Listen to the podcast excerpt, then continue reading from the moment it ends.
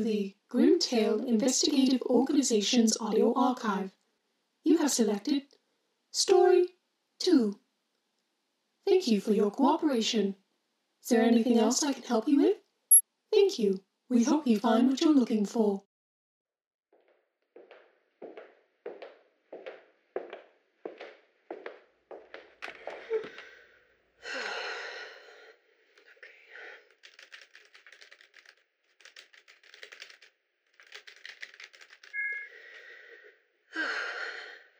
Hi there. Um, it is May Grimm, um, and I am here with our next installment in the audio recordings for the GrimTale Investigative Organization. Um, the letter that we are reading today is dated. It's dated back quite a bit. Um, it honestly may have been one of the earlier ones that I had read. I don't mean to rant, but today was today was tough. I'm utterly exhausted. Um, and of course, this this letter that we're reading today, it's it's a tough one to read. I'm not gonna lie. But all in the name of science, I suppose, if that's what this is. Um, anyway, let's let's get on to it. My name is Colin Healy. I used to be a man of strict logic and reason, but now I'm not quite so sure. I didn't want to believe in something I couldn't see, an invisible force of some sort. But I'm scared. I, I don't know what I did, and I don't know what to do. I need this to end. With what I have experienced, I don't rest easy, and whatever, for lack of a better term, has latched on to me, it will not go away. I've tried doing my own research as well, but you know what you're dealing with, or so I assume. So hopefully I'll hear back from you on the matter. This all started for me when my mate Thomas got engaged about eight months ago, and he was getting married very soon. So we went out for a boys' night, a bachelor's party. We went to one of the gentlemen's clubs down the road from Thomas's flat to show him a good time. The night was filled with booze, women, and inevitably resulted in empty pockets. Our alcoholic tolerance was impressive. but that bartender that evening did a number on us. I can't recall if the drinks were any good, but they were drinks that got the job done, so why would anybody complain? The club was really nice. Uh, it had a balcony area, um, dim lighting, which can help about anybody. It was cleanly, um, it even had those stereotypical leather loungers. Of course, we made sure Thomas was the main priority, but the festivities weren't wasted on us lads either. I had been particularly entranced by a beautiful woman with red hair. The stage lights that illuminated her made her hair look like a flickering flame every time that she moved. I couldn't take my eyes off of her. When she finally discovered me, probably gawking, she centered in on me as she danced around the stage. I forgot how long it was before she came up to me, or, in all honesty, I may have gone up to her. It was all a blur. She was like a siren, and I had just happened to be the bastard sailorman slowly losing the grip of his sails. She whispered something in my ear, and she led me upstairs to one of the balcony rooms. I unfortunately don't really recall what happened after that. I met back up with my pals and we decided to head out for the night. Thomas just had this smug ass grin, completely and utterly wasted. Out of our party of four, my two other mates had to carry the bloke home. We waved and wished each other a good evening, and I began elegantly staggering towards home.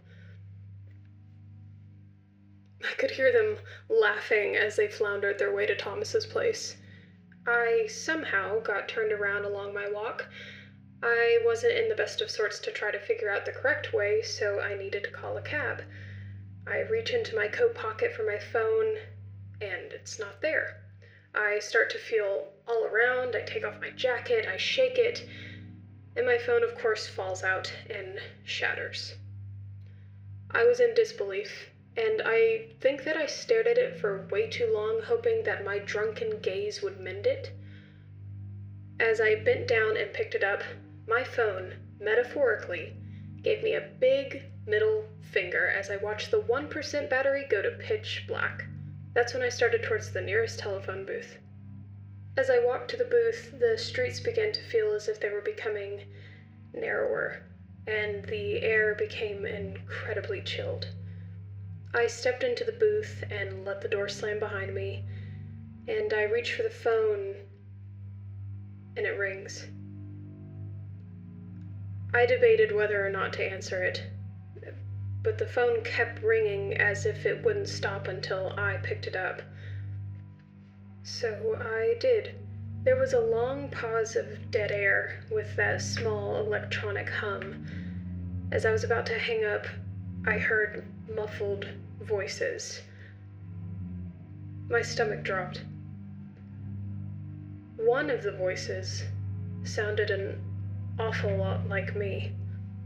The words were inaudible, and I kept trying to pick anything out. It didn't seem possible, but I constantly kept thinking what if this was a missing piece of my night that I had forgotten? I started to hear things rustling, screaming, even what sounded like an animal growling. I was scared and in disbelief, so I put the phone back on the hook and tried to exit the phone booth. It was locked. I tried shaking the door. I tried pushing on it. I looked around to see if there was anybody around. Then the sounds began to fill the booth, getting louder and louder. I remember raising my hands to cover my ears, and there was there was blood on my hands. There was blood all over my clothes that hadn't been there moments before. There were sounds of glass breaking, the thumping of feet running across a what sounded to be a carpeted floor, cries for help. The phone call ended with what sounded like a woman being strangled and letting out her last moments of air. Then the line cut out, and that haunting, beeping sound left me paralyzed. I don't know how I got home.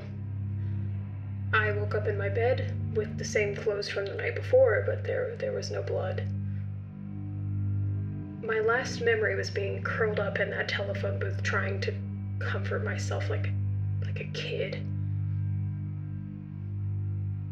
After the incident, I just tried to go about life normally, but almost every day I had to pass by the gentleman's club. And I had a really bad feeling. I went into the club and asked the owner, the bartenders, even some of the other girls if they had seen her anywhere. They said that they hadn't and probably suspected that she had quit. I looked for weeks to see if that woman was in the paper or if a missing body had been recovered anywhere. There was nothing about her. I thought about filing a missing persons report, but I, I, I kept telling myself it was just a nightmare and to not involve authorities. I completely lost my appetite for wild and crazy nights out. I decided to move back to Clifton with my brother for a bit, get out of the city. That didn't help anything though. I was carrying this shroud of darkness that was affecting certain people that I met, specifically women. I had met a lovely bartender named Gwen at one of the pubs. We went our separate ways. I wasn't even drunk, but but as I walked past a couple phone booths, I was met with that ringing sound. It was trying to reach me outside of the booth. That's when I learned it didn't matter if I picked up the phone or not. Two weeks later, I walk by a church with Gwen's memorial service posted on the outside. I couldn't help but think how the women I had met at the club would probably never be found, didn't have family like Gwen that could provide a memorial service for her. No one ever even told me her name. Yet she was forever burned in my memory. Before all this, I thought myself a very bland individual. Now, every day I question if I am a monster capable of what is happening. I am utterly terrified of what will happen. Please help me. The man that wrote this, Colin, he actually came to us in person. After we had reached out to him, he, he came to GrimTale. He was one of the first people, an outsider, um, that, that came in. We ran tests, and he was more than helpful in everything. He actually had his own room, and he just seemed to be everybody's friend. Unfortunately,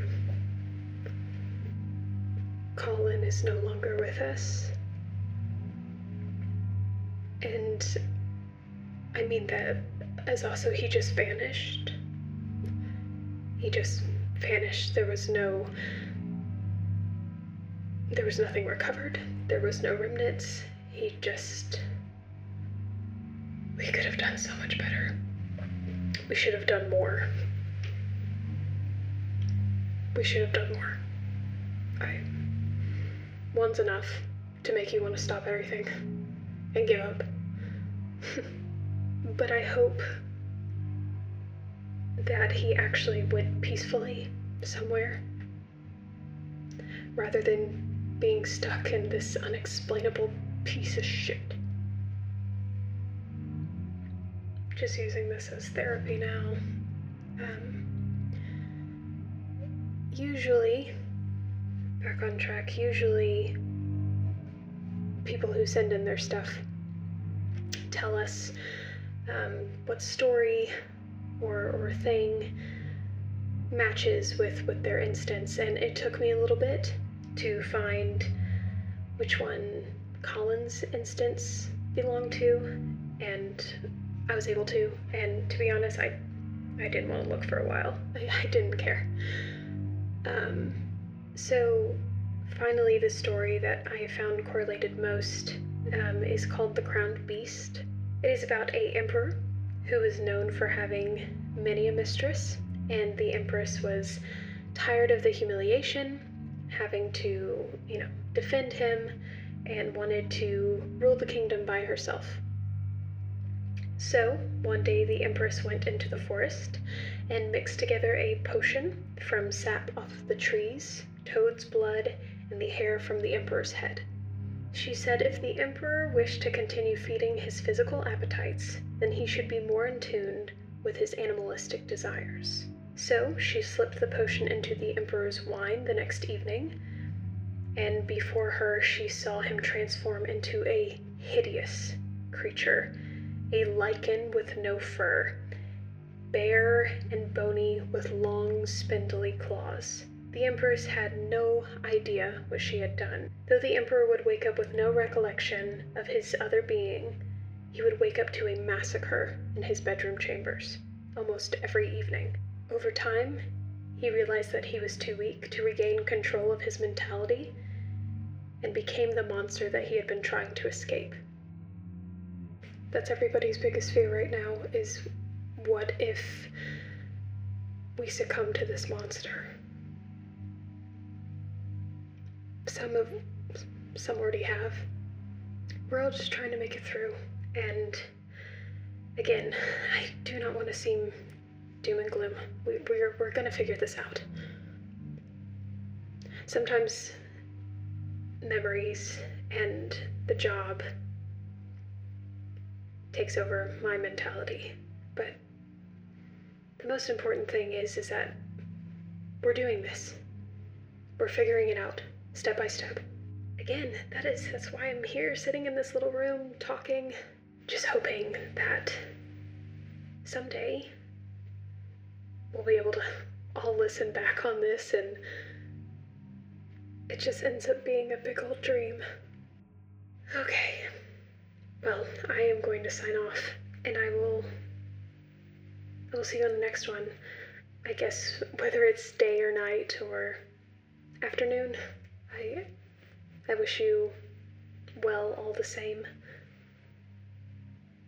Okay. Till the next story.